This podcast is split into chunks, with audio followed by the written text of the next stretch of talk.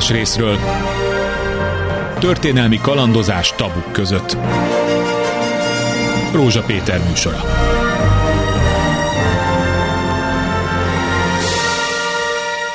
Jó napot kívánok! A Fidesz nem szereti Budapestet. Ez nem egy újdonság, de ha azt mondom, hogy a Fidesz vezetői közül Orbán Viktor vezeti a prímet, és ő az, aki zsigeriből gyűlöli Budapestet, és ez már egy nagyon régi dolog, de hogy mindez politikai vetületében azt jelenti, hogy egy város hátrányt szenved, az már viszont egy súlyos kérdés. Már pedig ez a Fidesz első kormányzása idején is így volt, tessenek visszaemlékezni, leállították a Nemzeti Színház építését, leállították a négyes metró építését, a többiről nem beszélek, és 19 2009-ben az ellenzéki újabb győzelem után ez csak folytatódott, megpróbálja a Fidesz minden eszközzel kiszárítani a várost egy-kettő, bizonyos dolgokban a kompetenciáját megvonni. Hogyan viszonyul ez városvezetés?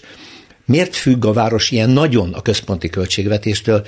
El lehet-e érni, és lehet, hogy ez csak egy álomkép, hogy a város nagyjából fenntartsa magát és önállóan gazdálkodjon. Többi között erről beszélünk a mai műsorban. Más részről.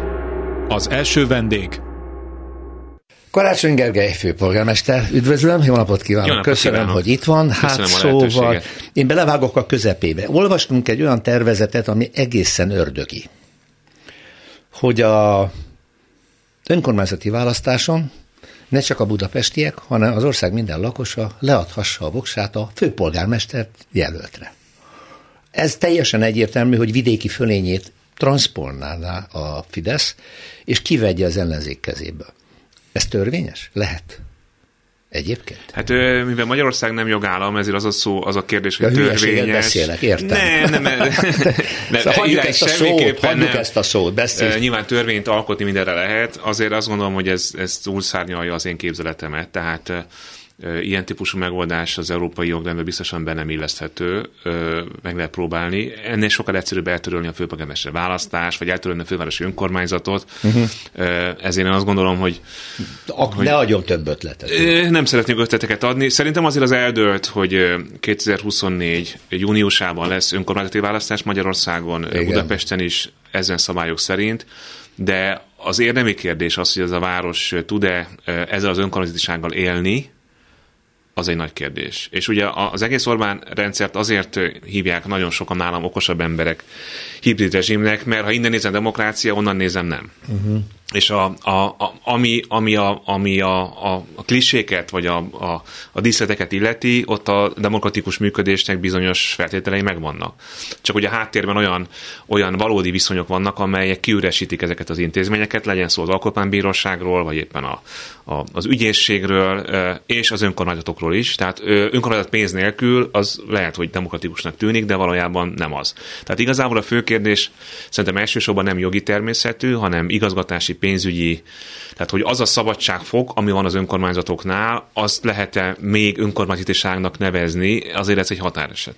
Már most. Már most is. Már most az. Ö, ha nézem, hogy a Fidesz, illetve a kormányzat szabadon grasszál a városban. Azt mondja, hogy neki az ötödik kerületben ez a terület kell, államosítja elvesz egy részt.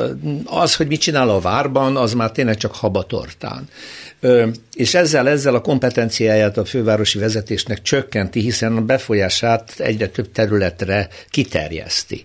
Ez egy jogi ügy, ugye? Ez ellen nagyon nehéz mit tenni, ha egy pártrendszer van. Az egyetlen terület, ahol valamit a város talán tehetne, hogy gazdaságilag megpróbálja kevésbé függővé tenni magát a költségvetéstől, de nincsenek eszközök. Hát sajnos nincsenek, hiszen az, hogy egy önkormányzatnak milyen bevételei lehetnek, milyen adókat vethet ki, vagy milyen olyan forrásokhoz jut hozzá, ami, amelyekről szabadon gazdálkodhat, ezek tulajdonképpen a központi jogszabályok által kijelöltek. Egy önkormányzat egy dolgot tehet, hogy csökkenti ezeket az adókat ahhoz képest, amit, amit a törvények maximumként meghatároznak. Ezzel viszonylag ritkán élnek az önkormányzatok, hát tekintettel arra, hogy Rá vannak szorulva. nincs egy vasuk se, igen. Tehát ez nagyon érdekes, én viszonylag sok európai polgármesterrel szoktam, volt találkozni az elmúlt négy évben, szinte alig van olyan főpolgármester, akivel nem lett volna személyes találkozom Európában, és hüledezbe hallják azt, hogy egyrészt mi mennyi pénzből gazdálkodunk, másrészt az, hogy a fővárosi önkormányzat gyakorlatilag nem tud dönteni arról, hogy milyen bevételi legyenek, hanem ez egy központi jogszabályok által meghatározott. Az önkormányzati rendszerek válogatják ezeket, de azért általában egy önkormányzat, hiszen a, a városokra épülnek az önkormányzatok, és a városoknak az adó kivetési joga az a legősibb joguk. Az, hogy egy, hogy egy önkormányzatnak legyen egy okos adópolitikája, amiből bevételeket szerez, ennek a legtöbb európai nagyvárosban nincsen korlátja. Aha. felénk itt, hogy majd az elváltó keletre, tehát mondjuk Varsó főpolgármesterével hosszasan lehet erről beszélgetni, ott azért ez nem így van, és ráadásul a, a ilyen szempontból a lengyel és a magyar kormány például nagyon hasonló eszköztárral dolgozik, mint hogyha egy ilyen, egy ilyen, lenne egy ilyen franchise, így a hogyan tegyük tökre a szabad városokat, és akkor abból elővesszük a megfelelő eszközöket. Például az, hogy mondjuk csökkentjük, a, amikor válság van, akkor az adócsökkentéssel akarjuk serkenteni a gazdaságot, és mindig az önkormányzatok által beszedett adókat csökkentik, és nem az állam által beszedetteket, ez Lengyelországban és Magyarországon is így volt. Ezzel együtt is a lengyel helyzet szerintem összehasonlítható jobb, mint a magyar. Még mindig? Abszolút. Egyrészt sokkal több...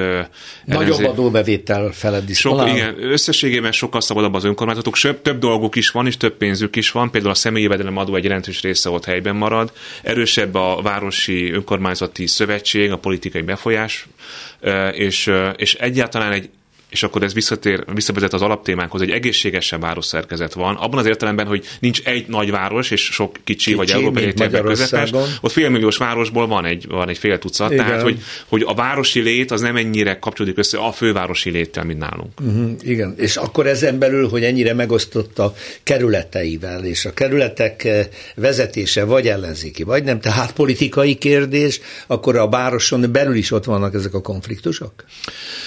Ezt nem lehetne áthidalni? Hát igazából az a helyzet, hogy... Uh. Magyarul egy polgármester az, amikor polgármesteri válik, miért nem szűnik meg, mint pártember? Szerintem általában megszűnik, Igen? legalábbis én, én eléggé megszűntem ilyennek, meg, meg Azt mondják, hogy ön is, ön is nehéz helyzetben van, mert nincs egy saját igazi erős pártháttere, egy parányi, és ezért az önt támogató többi ellenzéki párt fogja volt, amikor bent, hát mindenki hát egymás fogjai vagyunk egy szövetségben. Igen, Tehát igen, igazából igen. szerintem az a város működtetése szempontjából, hogy mögöttem nincs egy nagy erős párt, amely rivalizál a többivel, lesz szerintem egy inkább előny, mint hátrány. Én ezt igen. így élem meg abszolút. És egy olyan koalíciót vezettek, ahol minden pártnak abban az értelemben van zsolási potenciálja, hogy bármelyik kiúrik, akkor, akkor nem vagyunk meg. Igen. Tehát innentől viszont senkinek nincs, és le a kalappal szerintem a fővárosi közgyűlés, ellenzéki polgármester tagjai, vagy közgyűlési tagjai nagyon jól vizsgáztak szerintem demokráciából. Vannak vitáink, de ezek, ezek teljesen természetesek egy többpárti koalícióban, és többé-kevésbé egységesek voltunk majdnem végig. Tehát azért, ha valaki visszaemlékezik a, a Demszki főpolgármester úr idejére, hát azért ott szórakoztatták a nyilvánosságot ezekkel a vitákkal. Én ezt nem tartom feltétlenül rossz dolognak, egy demokráciában ilyet lehet. Egy ennyire beszorított ellenzéki városban nyilván sokkal kevésbé, és ennek a felelősségnek a tudatában jártunk el. Uh-huh. Budapest kapcsán annyit, hogy az, ami bonyolítja a képet, az, hogy, hogy egyrészt van 23 kerület, Igen. és a 23 kerület és a főváros közötti feladat megosztás, ez gyakorlatilag abban az értelemben a 90-es törvényben rögzített, hogy, hogy mi egymással kapcsolatosan nem nagyon gondoltuk, gomboltuk újra a kabátot, szerintem érdemes lenne. Viszont az önkormányzatoktól általában elvettek feladatokat, tehát van egy centralizációs folyamat, amit jól 90-től zajlik, de 2010-ben meg, meguglott, tehát 2010 meg és 19 között igen. Azóta egyébként nem. De az nagyon fontos, hogy 19-től egészen mostanáig az önkormányzatok ugyanazokat a feladatokat látják el, tehát nem volt több csak sokkal kevesebb megvonás, csak sokkal kevesebb pénz. Igen. Ennek most egy küszöbb helyzete visszatérve a gazdasági állapotokra, hogy sikerült most elérni, hogy bírósági védelmet kap a város, hogy ne tudjon a kormány több pénzt elvonni, mint amennyi állami támogatást ad, ami már önmagában egy abszurd helyzet, de most hallom, hogy a kormány megtámadja ezt a védelmi döntést. Hát nyilván megtámadják. Hát, és ha sikerül, ez akkor Kazus Belli, innentől a város szegényedünk, nem viszik el a szemetünket, mi lesz? Vagy mennyire súlyos? Tehát hát, első alásra elképesztő, hogy amennyit költségvetésből támogatásként kap a város, annak nagyobb részét el akarja vissza, vissza akarja vonni, ez tényleg cirkusz. Hát csak hogy tényleg, hogy tudjuk, hogy mit mihez tudunk hasonlítani.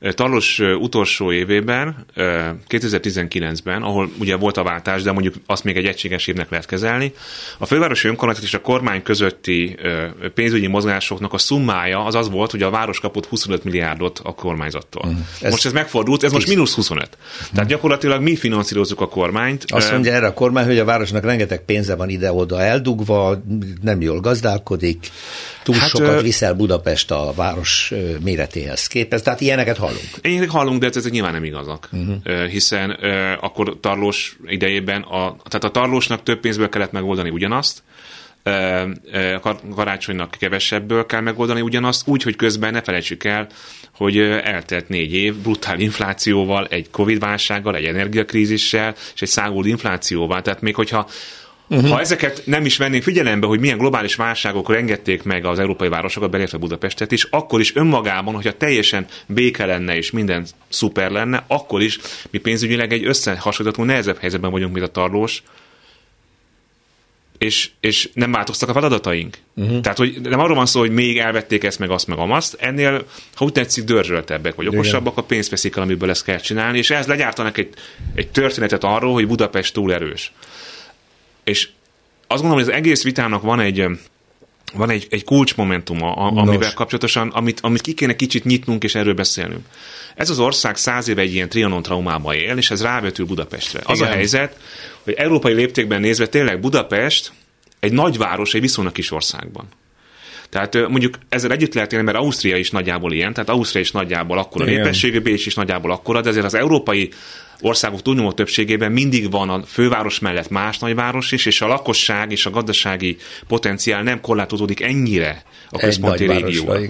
De hogy erről nem én tehetek, és nem Orbán Viktor, és nem Gyurcsány ez Ferenc, egy ez, ez egy történelmi örökség, amit lehet rosszul földolgozni, például azzal, hogy egy Budapest ellenes frusztrációt ö, ö, ö, folyamatosan életben tartunk a vidéki lakosságban, vagy pedig egyszerűen elfogadjuk, hogy ez a helyzet, és ebből akarjuk kihozni a legtöbbet. És az mondandóm lényege az, Budapest megtermeli a magyar GDP 38%-át. A központi régió, ami összenő Budapesttel gyakorlatilag, megtermeli a magyar GDP 50%-át. Uh-huh. Ez az ország kis túlzással ebből a gazdasági potenciálból él. Ezt a gazdasági potenciált kockáztatni politikai haszonszerzésél, ez szerintem egy ország ellenes politika. Budapest tudna még többet adni, és minimális pénzből tudná olyan mértékben fejleszteni a közszolgáltatásait, hogy Budapest meg tudja őrizni a versenyképességét, nem Debrecenben, meg Sopronnal szemben, mert mi nem vagyunk egy ligában, egyszerűen történelmi okoknál fogva.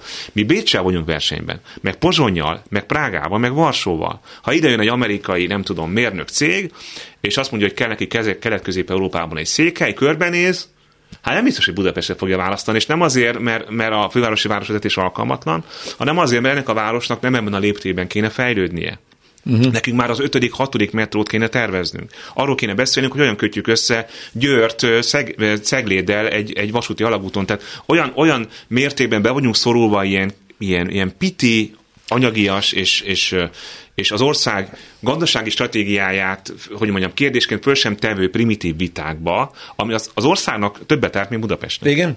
És közben az a nagyon érdekes, hogy mennyire irracionális a politika, hogy ezzel párhuzamosan Budapesten a Fidesz támogatottsága rohamosan csökken, érthetően, hiszen a város lakossága egyáltalán nem értékeli ezt a e, kiéheztetési és kiszállítási politikát. De e, hogy tud ilyen körülmények között tovább gazdálkodni, vonulnának-e belső tartalékok, és milyen tapasztalatok vannak, innen folytatjuk. Más részről. A második vendég. Éva Mihály Mihály, városgazdász, tervező, eredetileg építészmérnök, és nagyon sokáig Izrael Tel Aviv tervezésében is részt vett. Ezt hallotta, amit zajlott, ugye? Igen, abszolút. Azt a hülyeséget kérdeztem. Ezek után, amit Karácsony Gergely főpolgármester elmondott, hogy a Fidesz szinte már minden pénzt elvett, elcsaplizott a fővárost. Vannak-e belső tartalékok, hogyan gazdálkodjon így egy város?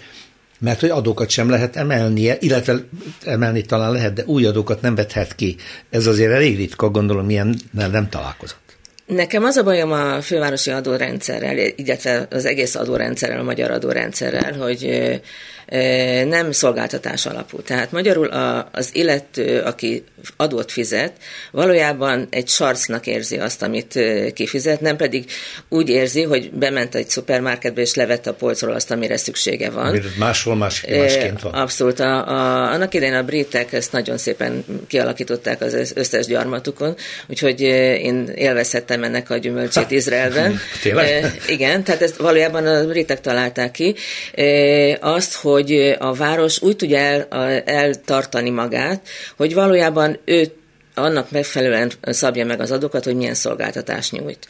Mm-hmm. Ezért, amikor az... Miért akkor ma, mi a különbség? Nálunk kényszer adózás zajlik, mert valahogy pénzhez kell jutni, és nem mindig érzi az adózó, hogy ezért igazából mit kap. Mondjuk ez Pontosan, nagyon régi ügy, ez nem egy új ez, ez, nem, ez nagyon régi ügy, ez, ez, egy, ez egy hozzáállás kérdése, vagy felfogás kérdése. Én azt úgy hasonlítottam össze, hogy a a, az izraeli adórendszer, helyi adórendszer, ugye ez teljesen különbözik a, a, az SZIA-tól, tehát a, a, a produkció alapján, tehát hogy mit termelek, mit csinálok, milyen ügyes vagyok, ennek megfelelően fizetek valamilyen személyi jövedelemadót. A városi adózás az egy teljesen más kategória, ugyanis annak az a célja, hogy a várost fenntartsuk. Annak azt működtessük, elvigyük a szemetet, utakat javítsunk, közvilágítás, stb. Tehát ennek az a célja, ez körülbelül úgy lehet egy magyar hallgatónak úgy lehet elképzelni, mint hogy egy társasházban ugye kell fizetni közös költséget, hiszen mindenki tudja, hogy a közös területeket is fenn kell tartani. A közös költséget annak megfelelően állapítják meg, amiből ki tudják fizetni ezeket a bizonyos költséget, illetve a különböző felújításokra vagy karbantartásra is jut pénz. Gyakorlatilag a, a, a magyar adórendszer olyan, ezt elnézést a hasonlatért, mint az út, utonálló, aki akit elkap, azt, azt megsarcolja. És ennek megfelelően, tehát aki, ugye van egy erős adó elkerülés is, egyébként városi adóban is lehetne ezt, ezt érzékelni. Tehát magyarul nincs egy olyan adórendszer, amiben az, az adózó polgár pontosan érzi azt, hogy ő miért fizet. Van. Tehát, most próbálja ki Piko András a 8. kerületben azt, hogy megkérdezte a kerületi autótulajdonosokat, hogy hajlandók-e lennének egy névleges összeget azért fizetni, hogy parkolnak, és nem ad nekik így. És a többség megszavazta, most azt hiszem 30 ezer forintért egy évben, de, és akkor ez egy jelentős bevétel, nem? De ez, ez fehér holló, nem? Igen, és ez, ez inkább egy forgalomszabályozási eszköz, tehát ez nem egy komoly bevétel, ez nem? inkább arra ösztönzi az embereket. A belvárosi kerületekben van egy olyan jelenség, hogy nagyon sokan bejelentkeznek egy címre, kipéldáltam azért, hogy ingyen parkolhassanak, és ezért a közterületeknek van egy ilyen túlhasználata, egyébként ez Józsefváros is érvényes, ennek nem a pénzügyi része az igazából érdekes, hanem a, hanem a forgalomszabályozási része, de nagyjából a, a, ennek az intézkedésnek a hatására nagyon jelentősen csökkent csökkent a közterületi parkolás a 8. kerületben, ami nyilván az életminőség javítása szempontjából nagyon fontos. De amit az, amit az Éva mond, ez, ez, ez nagyon-nagyon fontos. Ugye Budapest miből él? Na. Budapest főváros. Az iparüzési adóból. Ez az iparüzési adó az gyakorlatilag egy olyan bevétel típusú adó, amit a budapesti székhelyen rendelkező vállalkozások, vagy a budapesti székhelyük után a vállalkozások befizetnek, ez gyakorlatilag mi ebből élünk. Tehát az összes többi ehhez képest nyilván nagyon sok minden van még, ami számít, de igazából a város özgazdasági ereje az, ami minket, mint önkormányzatot föntart az iparüzés adón keresztül. Most ezt az, ez az adót... Igen, ez az adót hova soroljuk? Szolgáltatás alapú? Ez abszolút pedig... nem. Abszolút ez, ez sem, semmi köze ez ahhoz. Semmi, köze. Semmi, semmi köze ahhoz, hogy a, a város mit ad, és az, hogy az attól függ, hogy én mennyire, mint vállalkozó, mennyire vagyok ügyes,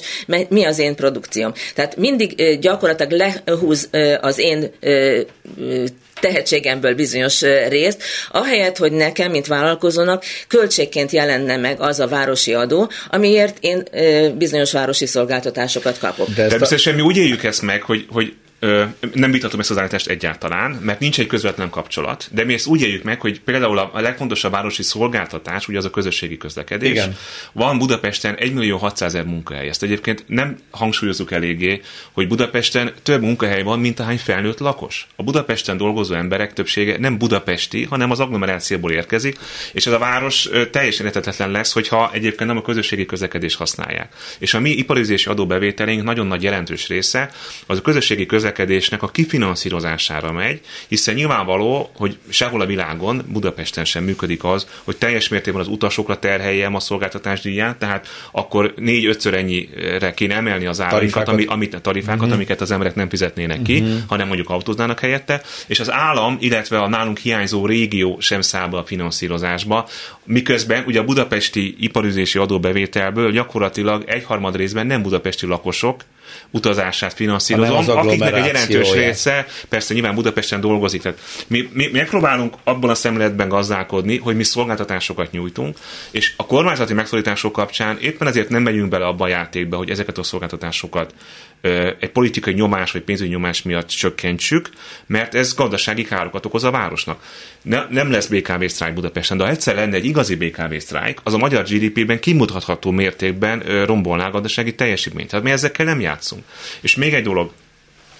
Az Európai Unió ugye azt mondja, hogy bizonyos közszolgáltatások esetében a közszolgáltató köteles az árban beépíteni a szolgáltatás teljes költségét, és köteles egyébként ebbe beleszámolni az amortizációs költségeket igen, is. Igen. Tehát így kéne árt szabályozni. Az állam megteheti azt, hogy ennek a csökkentése érdekében ad valamilyen kompenzációt, igen. mondjuk beszéljünk a vízdíjról, megtehetné azt, hogy a, a vízdíjban, mondjuk a budapesti díjban nincs benne a teljes szolgáltatási összeg, de akkor neki, mint állam, be kéne rakni ezt a pénzt.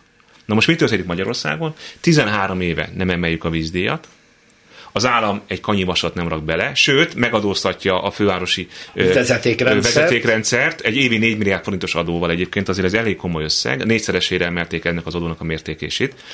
Amiből ugye az következik, hogy azok a cégek, akik mondjuk nagy vízfogyasztók, akik persze jó, hogy itt vannak és dolgozzanak, nem azt mondom, de miért kell nekem a, a, az önköltségi jár ötödér adni a vizet egy gyógyszergyárnak? Egy szállodának? Tehát nem csak arról van szó, amit, amit, hogy, hogy, hogy a szolgáltatás, az adórendszer a szolgáltatás alapon kéne lenni, hanem még a szolgáltatások sem szolgáltatási jellegűek, mert egyszerűen abban a szolgáltatási árban nincs benne az a, az a díj, amiben ez kerül a városnak. Tehát valahonnan ezt ki kell kompenzálni. Honnan tudom kikompenzálni? Az iparőzési adó, mert csak az van. És akkor onnantól kezdve az van, hogy a cégek valóban nem biztos, hogy maguk kérnek érzik ezt az adónemet.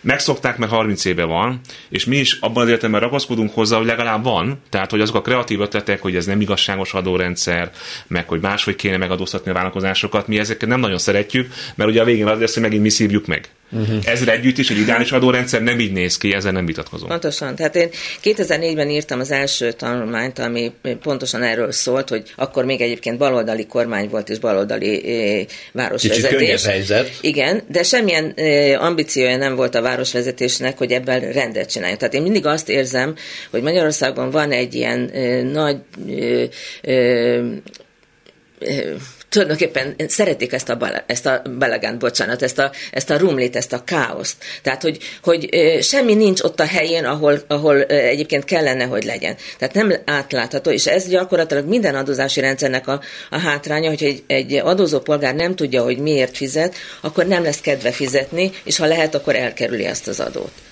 és az adófizetést. Tehát én azt gondolom, hogy a városnak érdeke lenne, hogy akármennyire nem ugyanaz a politikai ideológia vezeti az országot, mint a város, a város az, az városvezetőként, nem politikusként, hanem városvezetőként tulajdonképpen ki erőszakolná azt, hogy a, a, ez az adórendszer megváltozzon. Na, de hát ez, ez nem ebbe... egy városi szintű kérdés. Nem, ez az a, nem városi ez szintű egy törvényalkotási kérdés. Pontosan, hát nyilvánvaló, pontosan. hogy erre a, a kormányzatnak politikai okokból nincs érdeke, érdeke, már pedig nincsen. Ez teljesen kontraproduktív ez az egész, mert beszélgetésünk 25. percében azt mondom, hogy elképesztő, hogy valami olyasmiről beszélünk, amely a világ normális részén azt mondják, hogy ezek megőrültek. Az egyik fél tönkreteszi a másikat, saját maga alatt is vágja ezzel a fát, GDP trombol, ahogy Karácsony Gergely az elején elmondta, de hát mindegy, ebben élünk, akkor gondolkodjunk tovább ebben a dologban. Vannak-e olyan tartalékok egy ilyen körülmények között gazdálkodó városban, amit esetleg nem használnak ki? Kívülről hogy látja? Én nekem az nem tetszik, egyébként volt alkalmam elolvasni a, város stratégiai tervét, amit meg kell mondjam, többször belealudtam, mert annyira unalmas, és annyira egy álomvilágot lefestő, hosszú, szöveg, ahelyett, hogy igazán értelmes gondolatok lennének benne, és, és feladatok. Tehát amit én problémának érzek, az az, hogy, hogy mindenféle álomszöv, célokat kitűznek, amit nem lehet elérni, de nincsenek, nincs hozzá cselekvési program, és, az a, és vannak ugyan felelősök megjelölve ebbe a bizonyos stratégiai tervben, de valójában az, akit a leginkább érint ez a, a stratégiai terv, a városi polgár, erről fogalma nincsen. Tehát nagyon komoly erőfeszítés elolvasni ezt, de valójában semmi közöm szinte hozzá, mert nincsen, nincsen bekalkulálva azt, hogy, az, hogy a városi polgár ehhez valamilyen módon hozzájáruljon. Akár ellenkezene, akár, akár tevőlegesen segítse Most ezt, ezt a programot. nem értem, tehát az a baja vele, hogy úgy látszik, hogy teljesen az élettől elrugaszkodott álmokat sző, és nem pedig a város reális igényei szerint alakítaná át a struktúrát. Nem tudom, valami konkrétumot tudnám Igen, mondani, persze. hogy mi az, ami túlálomszerűnek tart, és nem reálisnak? Tehát programokat megjelöl, projekteket pontosabban, projekteket megjelöl, ahelyett, hogy azzal a, a, a, azzal a meglévő problémahalmazzal foglalkozna, ami létezik. Tehát nagyon egyszerűen megfogalmazva, én nem hiszem, hogy az ötödik metrót kéne megépíteni, hanem ki kéne takarítani a várost. Ez egy nagyon mocskos város. Nem tudom, hogy miért... Pedig nekem meg... is a metró bővítése jutott eszembe, mint lehetséges értelmes program. Nem, teljesen fölösleges. Egyébként ugye a négyes metró annak idején akkor indul, kezdtem Budapesttel foglalkozni, amikor a négyes metró programját ráerőltette Demszki a városra, ami teljesen fölösleges projekt. Persze jó, ha van, de nem ez volt a legfontosabb. Tehát sokkal itt a prioritásokkal van Abszolút, és, és nem, progr- nem projektekben kell gondolkodni, hanem az, hogy mitől lesz valamivel jobb ez a, ez a, ez a város, és mondom, én ha városvezető lennék, akkor valószínűleg nem, nem politikus, városvezető lennék, akkor, akkor először a takarítással foglalkoznék. A takarításhoz persze hozzátartozik a, a hajléktalanok kérdése. Tehát az, hogy az ember ebben a városban úgy végigmegy, én nekem az utóbbi időben nagyon sokszor alkalmam volt esténként végigmenni a városban gyalog, és a legutóbbi alkalommal egy ilyen három órás séta során 23 hajléktalant számoltam meg. Na de hát bocsánat, de ez egy adottság. Szóval ez, ez nem adottság, ez ezzel lehet változtatni. recesszióból következik, a beköltözők miatt van, az, az ideglenesen itt tartózkodók. Ha felmentést mi... keresel, akkor nem, biztos, hogy nem, lehet. Nem, nem a felmentést keresem, én nagyon sokat szenvedek ettől, mert ahol lakom, az egy viszonylag tiszta városrész volt, elképesztően el van koszolódva, de azt is látom, hogy mitől.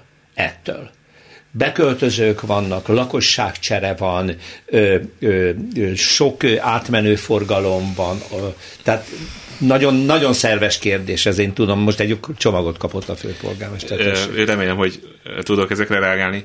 A hajléktalanság kérdése kapcsán csak annyit szeretnék mondani, hogy nem kifogásokat keresünk. A fővárosi önkormányzat egyébként saját erőből sokkal többet költ hajtani ellátásra, mint az előző városvetés, ráértékben is sokkal többet és egyébként Budapesten a, a, a a, a megbízható statisztikák szerint a közterületi hajléktalanság egyébként csökken. Egyébként szezonális, tehát ez egy bonyolult jelenség. Nyáron sokkal magasabb az arány, télen kevesebb, és beleütközünk abba, abba a szűk keresztmetszetbe, hogy nincsenek olyan speciális orvosi ellátások, amik egyébként a mentálisan már nagyon rossz állapotban lévő ellátottjainkon tudnának segíteni. Ezen próbálunk egyébként dolgozni, hiszen a fővárosnak van egy hajléktalan kórháza, megjegyzem azt is majdnem ugye egy ingatlan biznisz miatt elveszítettük.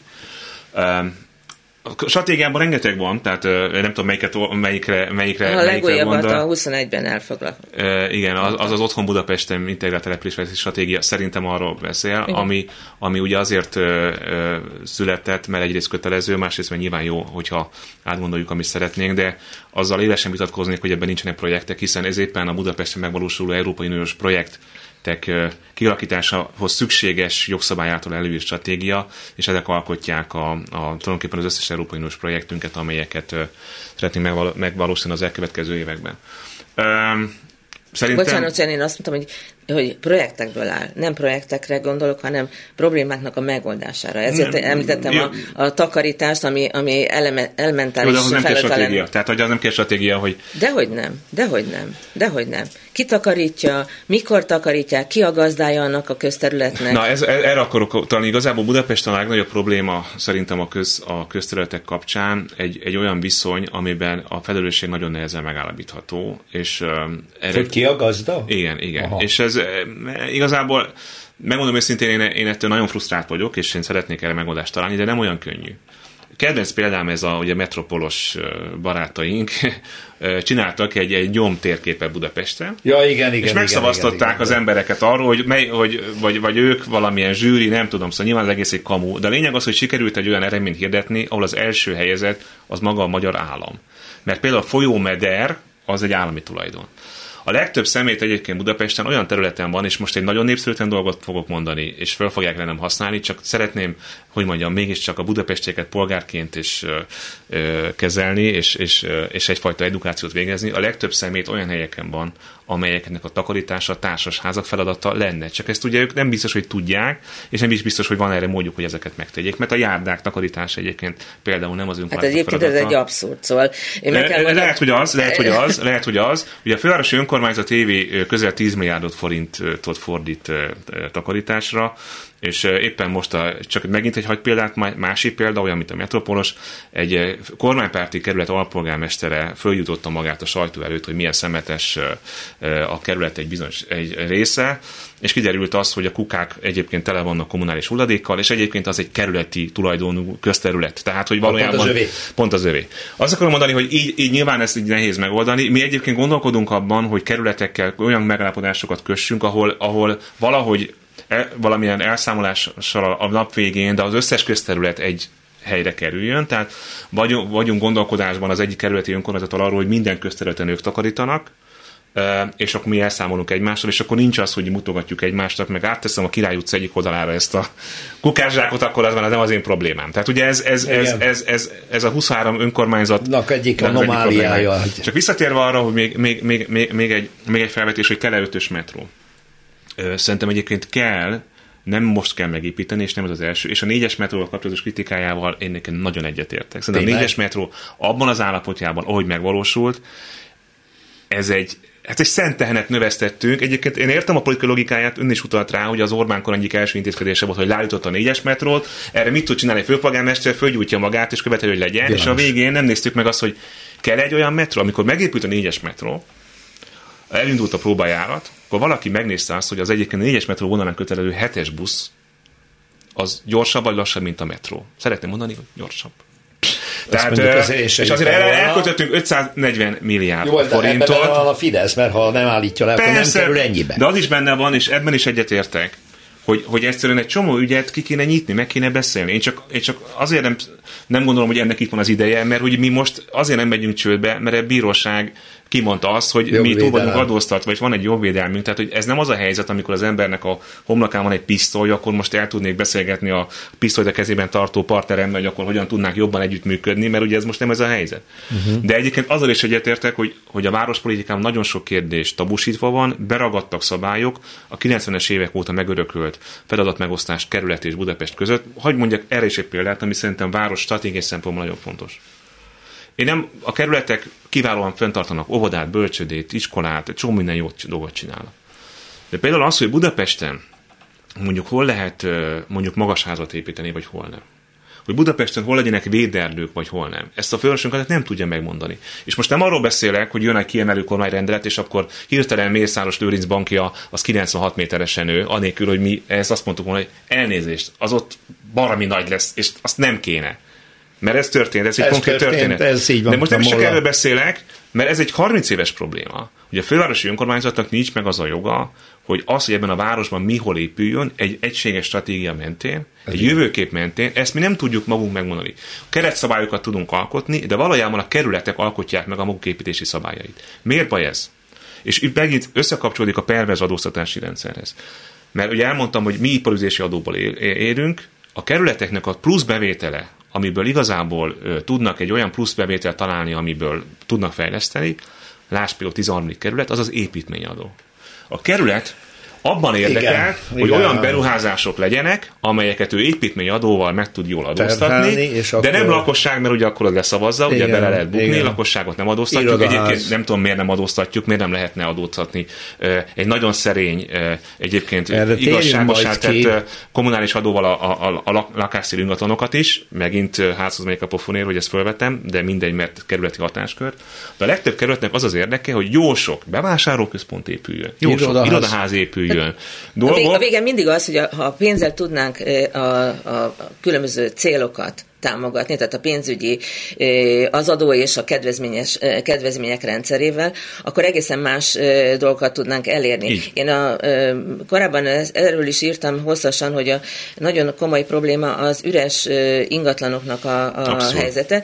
A, ha lenne olyan adózási rendszer, ami szolgáltatás alapú, tehát a, a terület szolgáltatásait, illetve a, a, az adott ingatlanak a nagyságát, vagy funkcióját, mert mondjuk az üzletek és a lakások más módon lehetnének Igen. adóztatva, akkor meg tudnánk azt csinálni, amit csinálnak, mondom, a britek már régóta, hogy, hogy a, az üres üzleteknek az adóját emeljük, mert ő tulajdonképpen egy olyan folt a, a város térképén, ami nem igazán hasznos senki másnak, ne, talán még az adó, a, annak, a, annak se, aki, aki a tulajdonú, annak, a, aki, aki az ingatlan a tulajdona.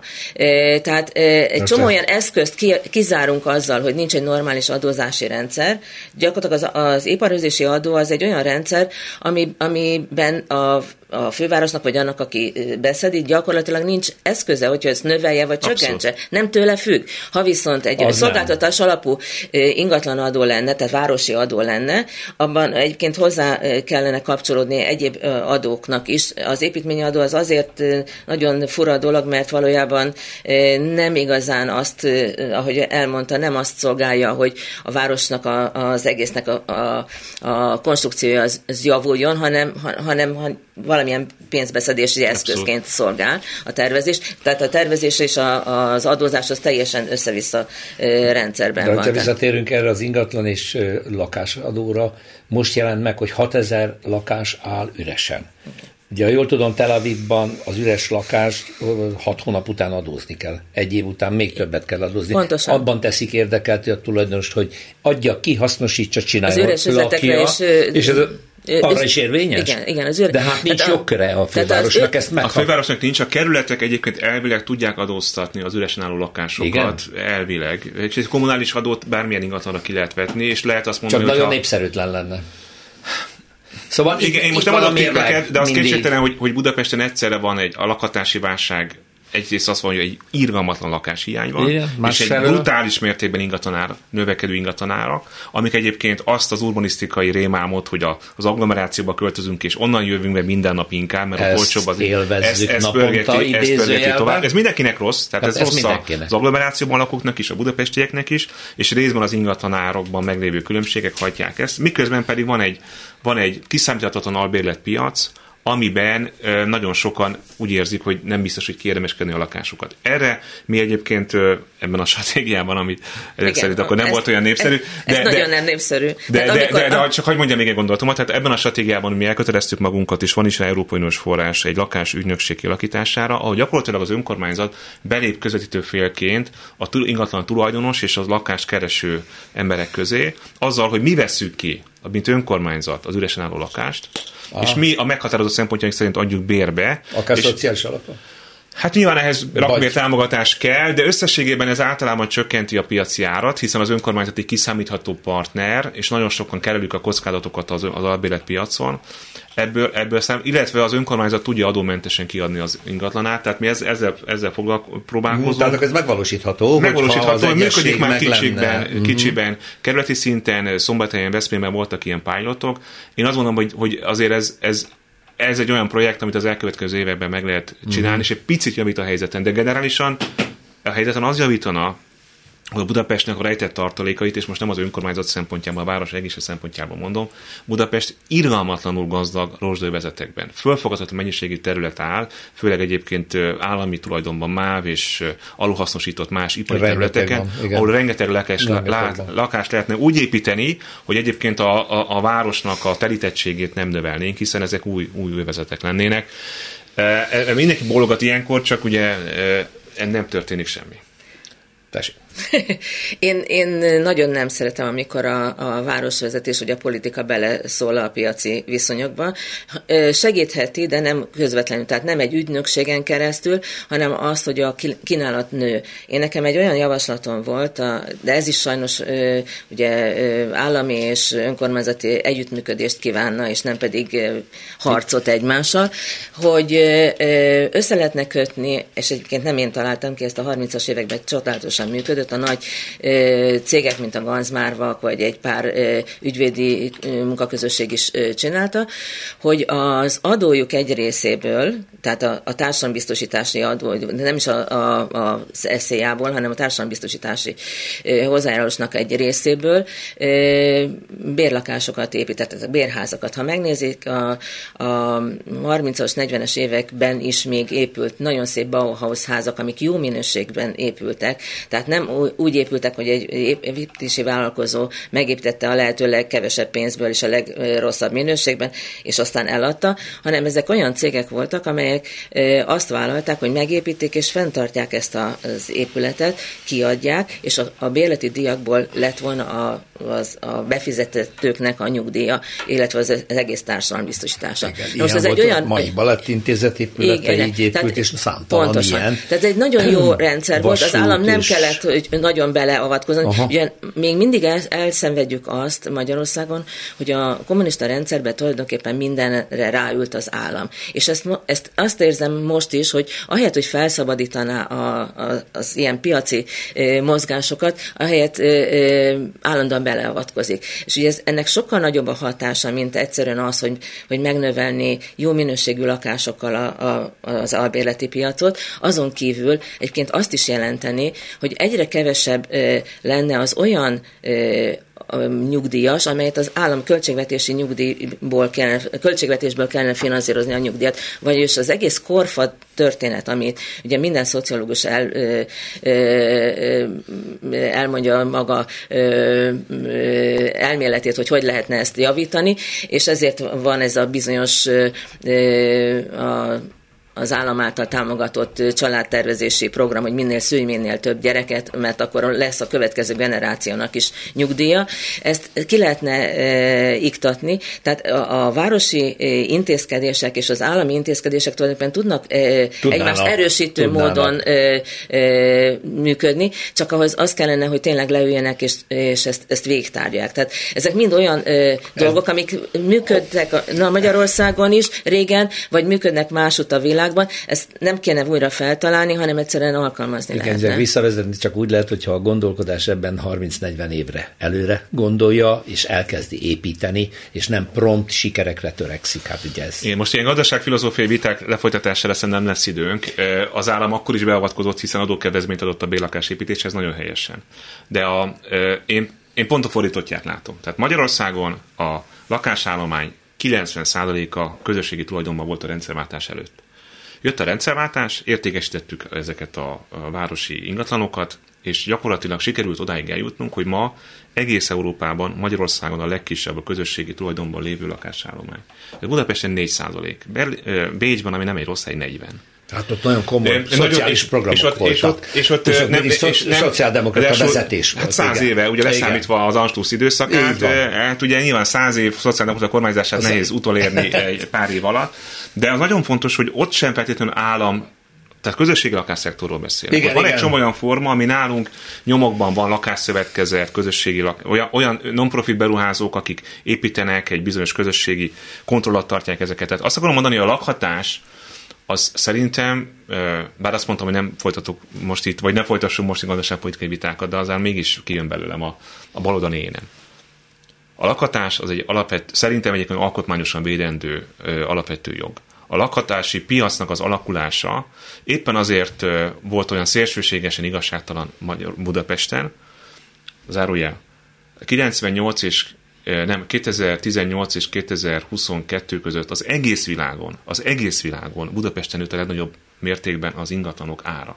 Tehát, hogy ez extrém növekedés. Ez egy piaci torzulás, ez nem egy piaci folyamat, ez egy torz piaci, egy piaci torzulás, amelynek borzasztó sok társadalmi, gazdasági és ökológiai kárját szenved ez a város. Ezért szerintem beavatkozni valamilyen módon, és nem, nem, nem nem úgy, mint mondjuk Berlinben, ahol konkrétan államosítanak lakásokat egyébként. Tehát, hogy az egy, lehet, hogy egy kicsit radikális megoldás. Tehát már megépült magán beruházók által megépített lakásokat, az a berlini önkormányzat közösségi tulajdonba vett. Meglepő. De például azzal, hogy, hogy azt mondjam, hogy az önkormányzat belép közvetítőként, hogy, a, hogy az albile piacot kicsit Igen. felpörgesse, vagy az, hogy, az, hogy a, mondjuk az állam mondjuk megépíteni a diákvárost, ami szintén nagyon fontos lenne, mert ugye Budapesten rengeteg kollégiumi férője hiányzik, és ez részben a társadalmi mobilitásnak egy gátja, hiszen vidékről feljövő fiatal, amilyen én is voltam valaha, nem ült be a kollégiumba, viszont albileben megy, amitől az albiletárak növekednek, az Airbnb szabályozása tehát a, a lakás Azért nem egy olyan... Több tízezer embert érintene, igen. Igen, tehát azt kell mondani, hogy szerintem, szerintem vannak a piaci folyamatoknak olyan típusú közösségi célú befolyásolás a lakhatási területen, ami szerintem legitim, de ebben egyetértünk egyébként, hogy alapvetően a bérlakás építés, mint olyat kéne visszahozni, akár üzleti termékként is. Ha például az állam, ma már ugye a jegybanknak nincs pénze, de valaha rengeteg pénze volt a jegybanknak, a jegybank adott volna ki kamatmentes kötvényeket bérlakásépítésre, volt ilyen terv. Akkor a beruházóknak megérhette volna az, hogy a piaci ár mondjuk 70%-át tudja bérbe adni, de egy olyan finanszírozási mechanizmuson keresztül a közösség uh-huh. hozzásegít őket. Ezeket elvitte a válság, meg elvitte sok minden. A lakhatás egyenlőtlenségek Budapesten, azok egy ilyen, hogy gyilkos korként támadják uh-huh. ezt a várost. Hát szűk 8 perc, inkább 7 percünk van. Egy neuralgikus dolog. Visszatérek a agglomeráció és az ez által létrejövő borzalmas közlekedési túlterhelésre. Ez nagyon nehéz kérdés. Évtizedek óta napirenden van, legyen dugódi, ne legyen dugódi, ezzel csökkentsük. Vannak országok, ahol megpróbálták, megcsinálták, Londonban működik. Igen. Nem biztos, hogy át lehet venni egy ilyen modellt egy az egybe. Ez hogy áll most, és jónak tartja-e?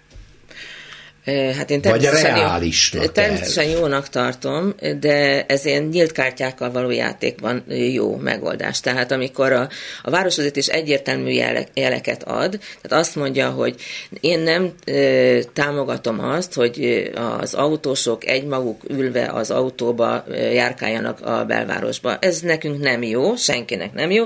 Legfeljebb annak az autósnak, aki a Tehát? saját autójában ül.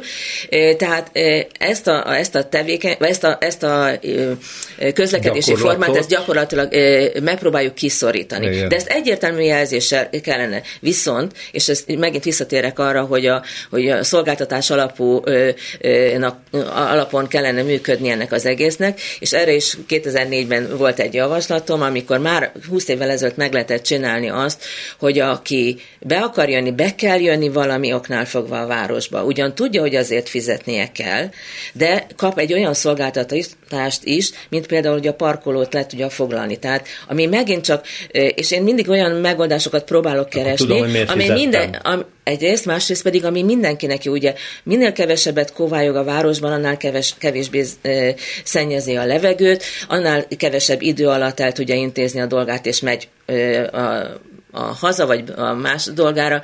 Tehát ö, ö, olyan megoldásokat szerintem kellene találni, és ez nem olyan nehéz találni, mert rengeteg nemzetközi példa is van erre, amiket, ö, amiben az a városi lakó, vagy aki ide jön, uh-huh. az is érzi azt, hogy ő kap valamiért azért, amit fizet. Ezzel gondolom egyetért elvileg, de, de mi a gyakorlati akadály, hogy elkezdjük? Hát leginkább az, hogy egyrészt nincsen olyan semmilyen olyan politikai entitás, ami a Budapest és az agglomeráció viszonyát megpróbálna valahogy rendezni. Aha.